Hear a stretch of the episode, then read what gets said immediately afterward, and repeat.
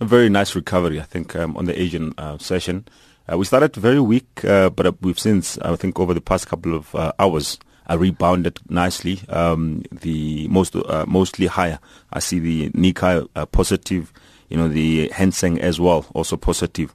Uh, quite an impressive also uh, trading session there, I think, on the uh, the Chinese market, which has been under heavy pressure over the past uh, eight days. I mean, we've had um, eight days of consecutive consecutive losses um, in the, in the Chinese market, and I think that sell-off.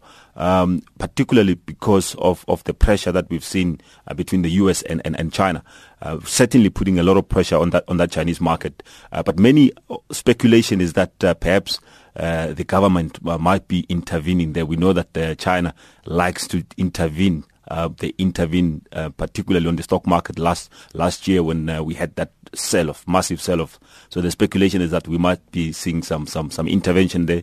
Um, the only market that's trading negative is Australian market under a bit of pressure there. The banking shares uh, under pressure, and I think this they're taking their uh, their, their, their their cue from the rest of uh, the, the, globe. Um, we saw the European uh, uh, banking sector coming under pressure. Uh, also in the US, the banking sector are really um, under pressure. They saw Australian banking shares under a bit of pressure, and hence the index is, is slightly um, weaker this morning. But I think overall we're looking at a very positive start in Asia, and I think that will filter through uh, to the Johannesburg Stock Exchange when we open uh, at 9 o'clock.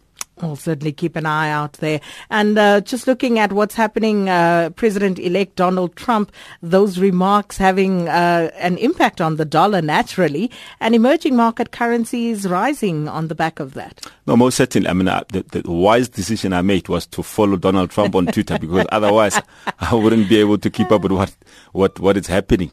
Uh, the man tweets uh, like you cannot believe. Um, so yesterday he tweeted about the dollar, uh, saying that the dollar is too strong, is is is, is hurting the, the, the, the economy, the U.S. economy. Um, he's correct because ultimately the stronger dollar certainly will have a negative impact on some of the uh, the, the, companies, um, the, the exports um, out of out of out of out of the U.S. Um, the U.S. produced goods will certainly be very expensive for the rest of of the globe, and uh, we could see some weaknesses there. But I think the man does not understand that his policies or his uh, uh, policies that he's going to be implementing, which is the fiscal stimulus, are certainly going to create a very strong dollar. Uh, the reality is that uh, he's come out and said he's going to cut taxes. Um, when he cuts taxes, you know, we expect corporate America to really be more profitable in the next quarters, reporting mm. reporting quarters. And of course, he cannot blame investors for for then coming into the U.S. to invest um, money is definitely flowing into the US, and that's why we're seeing the stronger dollar. And of course, in addition to that, he said he's going to spend a lot of money to uh, to improve, uh, build uh, uh bridges, build roads. So that's certainly going to result in, in, in inflation, and, and, and, interest rates are going to be hiked at an aggressive rate. And, and I think that's what's making supporting the, the US dollar. And if he's unhappy with the current US dollar, you know, he must get used to it because it's still going to increase for as long as he implements those policies. Well, it's going to be an interesting ride, if nothing else, under Donald Trump. Absolutely. And uh, of course, uh, Britain, they having their own issues. Theresa May, that uh, much anticipated speech yesterday, and the pound staging a bit of a recovery on the back of that. No, um, certainly. I mean, it was a very powerful speech, very well uh, prepared. She touched. seems like a tough one, Theresa She is. May. She was very calm. I like the way she delivered it. You know, unfazed, very calm, straight to the point. You know, even tackling some of the, the, the key issues. And I think he she covered she covered most of the issues that were investors were looking for. You know, the investors do not like uncertainty. And I think going into that speech, there was a lot of uncertainty. I like the fact that she's come out very clear. We are leaving the the, the union, um, and this is how we plan on setting out some of the plan and the single market is one of the things that we certainly cannot be in it um, if if if we are looking to to implement certain things. Um, certainly, the single market um, uh, treaty that they have is that uh, they want free movement of the people. They want access to the financial, you know, to the services. So some of those things are very strong, and they're part of the reasons why the UK voted to leave the Eurozone is that they want to control their borders.